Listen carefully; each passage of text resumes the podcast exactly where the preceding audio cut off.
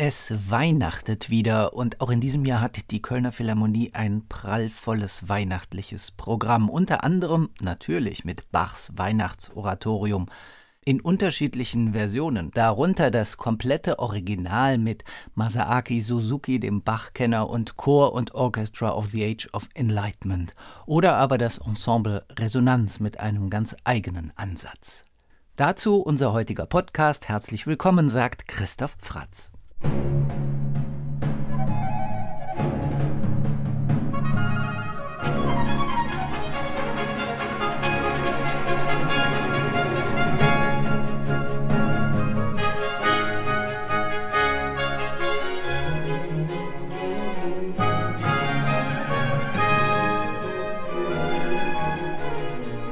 Wann beginnt eigentlich Weihnachten? Ja, für die einen, wenn der Tannenbaum erstmals leuchtet, für die anderen, wenn von irgendwoher Festgeläut ertönt oder ganz profan, wenn der Bratenduft aus dem Ofen sich ausbreitet. Es gibt aber auch Menschen, die für Weihnachten einen ganz anderen Sinn haben, nämlich wenn fünf trockene Paukenschläge ertönen, gefolgt von einem Trompetenglanz und einem Chor, der die Worte singt: Jauchzet, frohlocket, aufpreiset die Tage.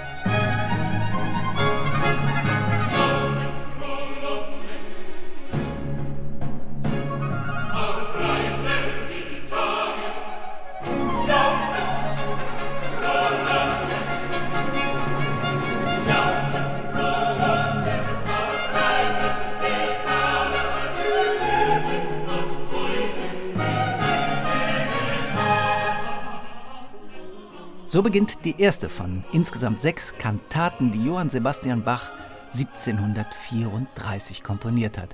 Unter dem Titel Weihnachtsoratorium haben sie Karriere gemacht. Oratorium, es ist zunächst mal die Bezeichnung für Werke in der Musikgeschichte, die mehrsätzig konzipiert sind, instrumental begleitet und von verschiedenen Sängern einschließlich Chor vorgetragen werden. Und das Ganze ohne eine szenische Darstellung. Das ist eben der Unterschied zur Oper. Der Inhalt, ja, der rankt sich meist um ein geistliches Sujet. Bach hat uns drei solcher Oratorien hinterlassen. Das Osteroratorium um 1735, dann das Himmelfahrtsoratorium im selben Jahr und eben das Weihnachtsoratorium, das an den drei Weihnachtsfeiertagen dem Neujahrsfest, dem Sonntag nach Neujahr und am Epiphaniasfest 1734-35 in Leipzig erstmals aufgeführt wurden in St. Nikolai und in der Thomaskirche. Allen drei Oratorien, die ich gerade erwähnt habe, ist gemeinsam, dass es sich nicht um reine Neuschöpfungen handelt, sondern um die Bearbeitung von bereits älteren Kompositionen. Heute würden wir damit eine juristische Grauzone betreten, denn ein Großteil der von Bach übernommenen Chöre und Arien des Weihnachtsoratoriums stammt aus weltlichen Huldigungskantaten. Lasst uns sorgen, lasst uns wachen, Herkules am Scheideweg, Bachwerkeverzeichnis 213. Und Tönet ihr Pauken, erschallet Trompeten, Bachwerkeverzeichnis 214. Und die Festmusik Preise dein Glücke, gesegnetes Sachsen, Bachwerkeverzeichnis 215. Ja, diese Kompositionen fallen alle in eine Kategorie von Werken, die Bach gern mit der Bezeichnung Drama per Musica versehen hat und damit dann doch wieder eine gewisse Nähe zur Oper suggeriert oder angedeutet hat. Alle diese drei Werke sind binnen von zwölf Monaten entstanden und zwar alle kurz bevor Bach sich ans Weihnachtsoratorium gemacht hat. Und bei Bachwerkeverzeichnis 214 tönet ihr Pauken, klingt der Eröffnungssatz, jetzt raten Sie mal, so.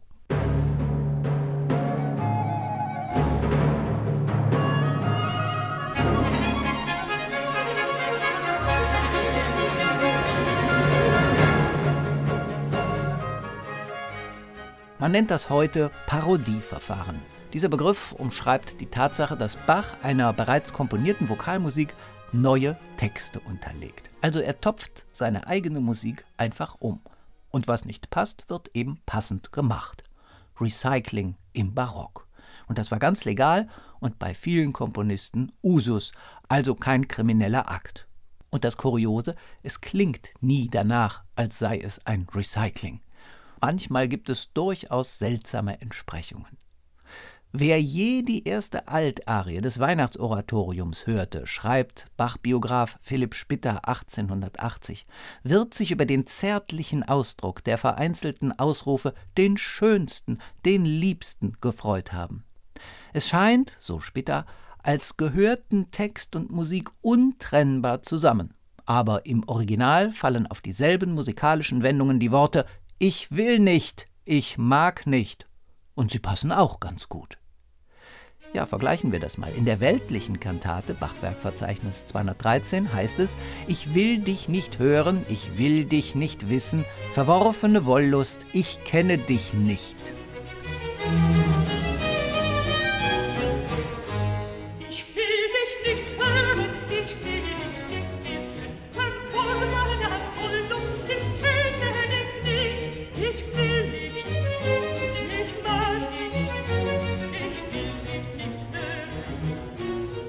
Philipp Spitter erklärt weiter, die angeführte Arie dient in der weltlichen Kantate dem Herkules, seine Verachtung der Freuden der Wollust auszudrücken.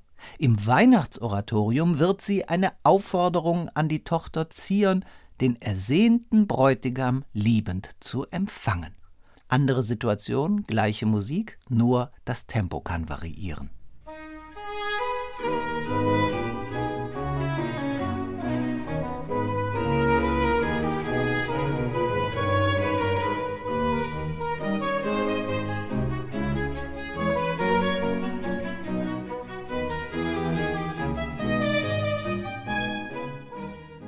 Kurios ist, dass Bach für sein Weihnachtsoratorium sich vor allem aus seinem Fundus der weltlichen Glückwunschkantaten bedient hat und nur in wenigen Ausnahmefällen Entlehnungen bei seinen geistlichen Werken vorgenommen hat.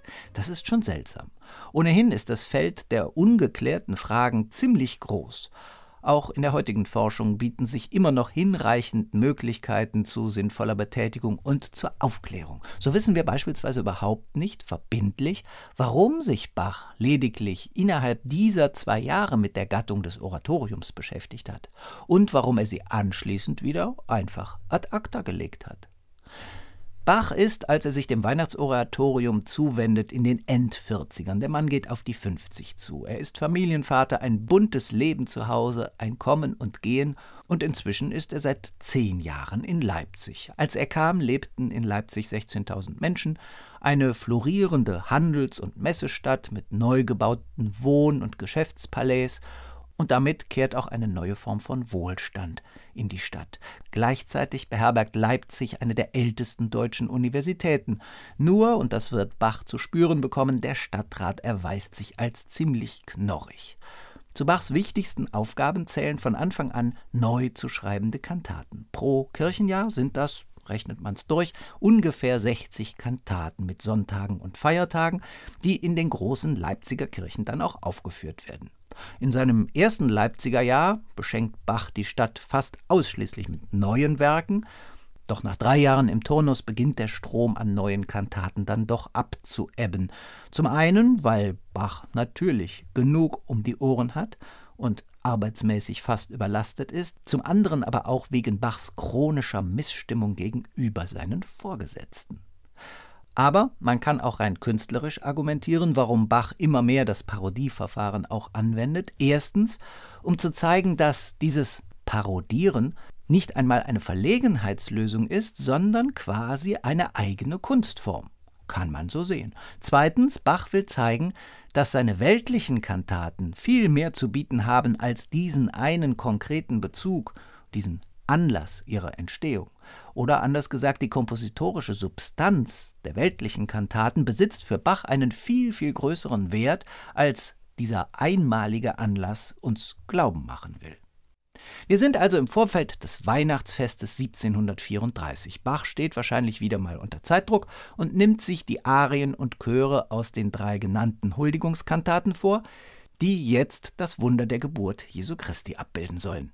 Dazwischen erzählt er in Rezitativen die Weihnachtsgeschichte. Und wo kommen die her? Natürlich aus der Bibel, vor allem aus dem Lukasevangelium. Und sie gebar ihren ersten Sohn und wickelte ihn in Winden und legte ihn in ein keine Krippen, denn sie hatten sonst keinen Raum in.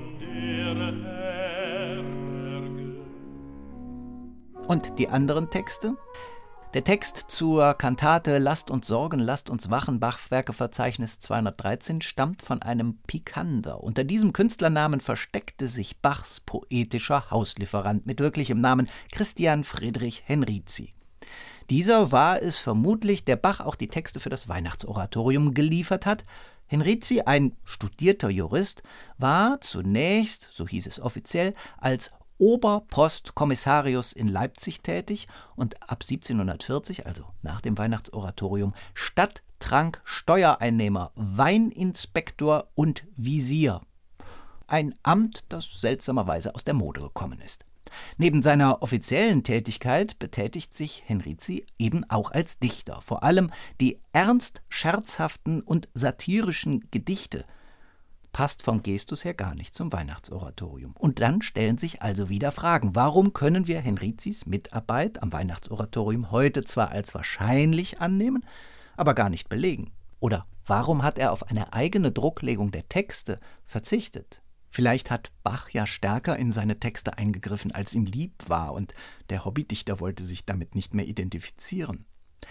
Also herausgekommen ist insgesamt ein Oratorium in sechs Teilen. Und wie haben wir uns Bachs Arbeitsweise überhaupt vorzustellen? Also Skizzenhefte, wie wir sie von Beethoven kennen, oder Tagebücher, Entwürfe, all das ist in der Barockzeit nicht überliefert. Daraus lässt sich dann ableiten, wie schwer es ist, heute Rückschlüsse auf die genaue Arbeitsweise von Bach zu ziehen. Also klar ist, der Mann war ungemein fleißig. Anzunehmen ist auch, dass er die meisten Kompositionen abends komponiert hat, wenn er denn sein Tagewerk, Proben und anderes bereits hinter sich hatte. Außerdem ist der Abend die Zeit, wenn meistens die Kopien angefertigt werden. Dann ist es wie in einem Bienenschwarm im Hause Bach, denn Notenkopieren ist gleichzeitig Familienarbeit. Karl Philipp Emanuel Bach, der Sohn, hat einmal berichtet, dass sein Vater fürs Komponieren nie ein Instrument, also etwa das Klavikord oder so, benutzt hat. Alles ohne Instrument. Nachher jedoch meistens auf dem Instrument zumindest probiert habe. Zurück zum Weihnachtsoratorium. Die erste Kantate erzählt die Geschichte von der Geburt Jesu. Auf die Altarie Bereite dich Zion, sie verkündet in ernsthaftem, erwartungsvollem Tonfall die Ankunft des Heilands, folgt dann ein Choral. Wie soll ich dich empfangen?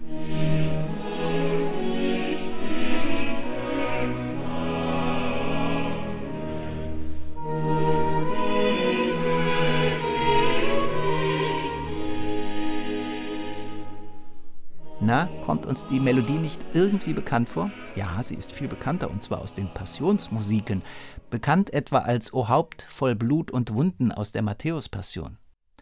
Und genau wie hier im Weihnachtsoratorium erklingt in der Matthäus-Passion die Variante in A-Moll und zwar direkt nach dem Tod Jesu. Was also zeigt, wie eng letztlich auch die beiden kirchlichen Feste zusammenhängen aber das ist ein theologisches Thema. Der zweite Teil des Weihnachtsoratoriums handelt von der Nachricht der Geburt Jesu an die Hirten und standesgemäß wird das Ganze eingeleitet durch eine Pastorale. Musik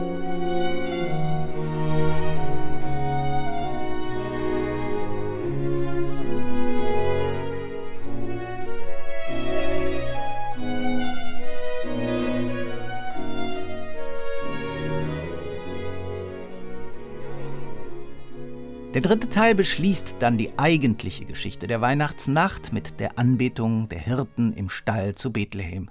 Und hier wird in Konzerten oft eine Zäsur gemacht und dann ist Schluss. Das hat auch logistische Gründe.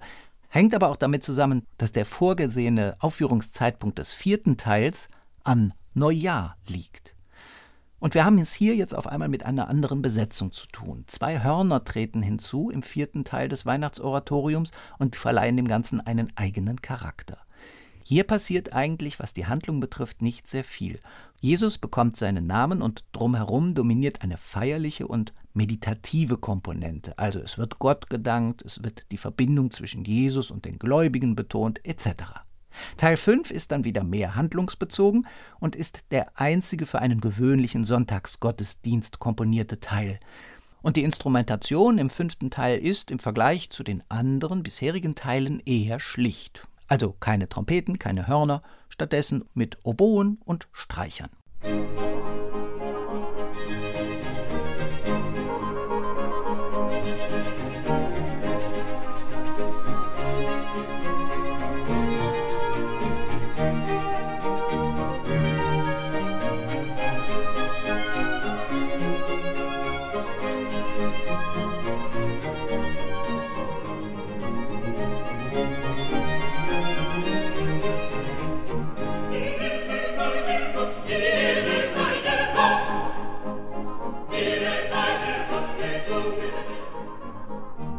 sechsten Teil kehren dann Trompeten und Pauken zurück und die Trompeten sogar richtig virtuos. Inhaltlich schließt dieser sechste an den fünften Teil an. Es geht weiterhin um den Besuch der drei Weisen aus dem Morgenland vor der Krippe.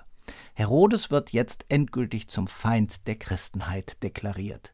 Bach liebte ja die Zahlensymbolik und auch schätzte er die Symmetrie. In seinen Kantaten findet man immer einen symmetrischen Kern, einen genauen architektonischen Aufbau. Und was passiert, wenn er wie hier sechs Kantaten schreibt? Auch hier gibt es so eine Art Symmetrieachse. Und das ist nun keine Parodie, und das fällt auf. Neu komponiert Bach nämlich das verinnerlichte Schließe mein Herze im dritten Teil des Weihnachtsoratoriums. Und das ist offenbar für Bach so eine Art heimliches Zentrum. Nicht nur innerhalb dieser dritten Kantate, sondern innerhalb des ganzen Oratoriums. Zunächst hatte Bach nämlich die Übernahme aus einer weltlichen Kantate mal wieder erwogen. Zunächst komponiert er etwas Neues, einen H-Moll-Satz mit Flöten und mit Streichern, den er dann wieder verworfen hat, um ihn durch die heute bekannte endgültige Fassung der Arie zu ersetzen. Man könnte also sagen, für dieses verdeckte Zentrum hat er extra etwas Neues erschaffen.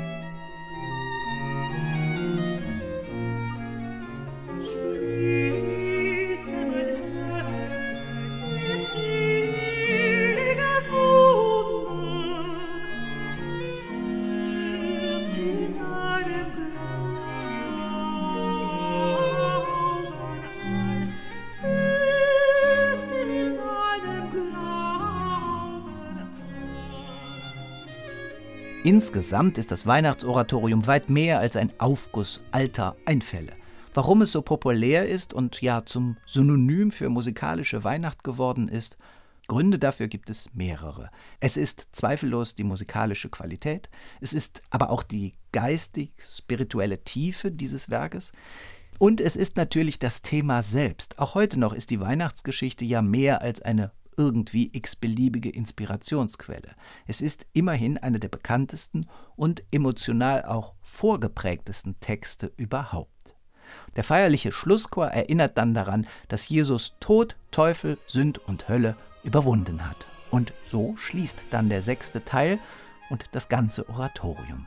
Dabei wird dieselbe Melodie verwendet wie im ersten Choral im ersten Teil und das zeigt wieder, wie sehr Bach doch auf Architektur und Geschlossenheit gesetzt hat.